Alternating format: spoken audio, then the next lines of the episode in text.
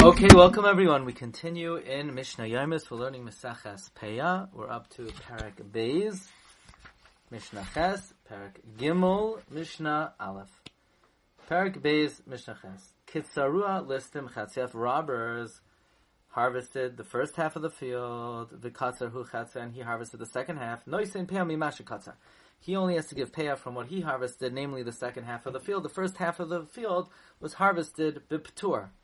Katzar chetzia umachar chetzia. If he harvested half and he sold half, then when he harvested the first half, he intended to take payah at the end of the entire harvest on the whole field. He ended up selling the second half, so he sold it with the intention that the buyer would take off all the payah, a sixtieth of the whole field. So the buyer only paid for produce minus that payah which he is going to give. The buyer will give payah for the whole field.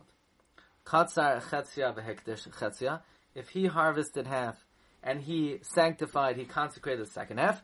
So then, whoever redeems it from the hands of hekdesh, who noisin peyalakol, he gives payah for the entire field.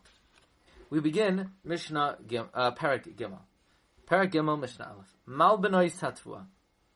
So let's see have squares of grain planted between uh, trees, Shabein Hazesim, between olive trees. So you have trees spread out in a field, and they are interrupted by squares of grain. And the question is, are these squares, is each square a separate field, or is it one large field?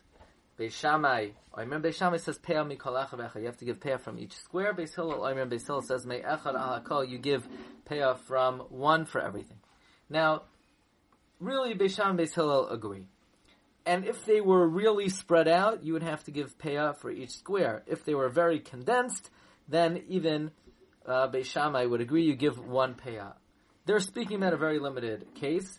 Namely, they're speaking about a case where you have 10 trees spread out in a specific area, which in a field of 50 ames by 50 ames, and then if each tree has, if the space between the trees are 18 and a quarter amos, that's when Beis Shammai and Beis Hillel agree. If they would be any closer, Beis Shammai would agree, one pay on everything. If they would be any farther, Beis Hillel would agree that you give payoff for each square. Umoidim, but Beis Shammai agrees, that if the edges of the rows were connected, then to the square next to it, then everyone agrees it's one field. You give one payah for the entire field. Okay, wishing everyone a good tevach, a gesund tevach, a mazel tekavach.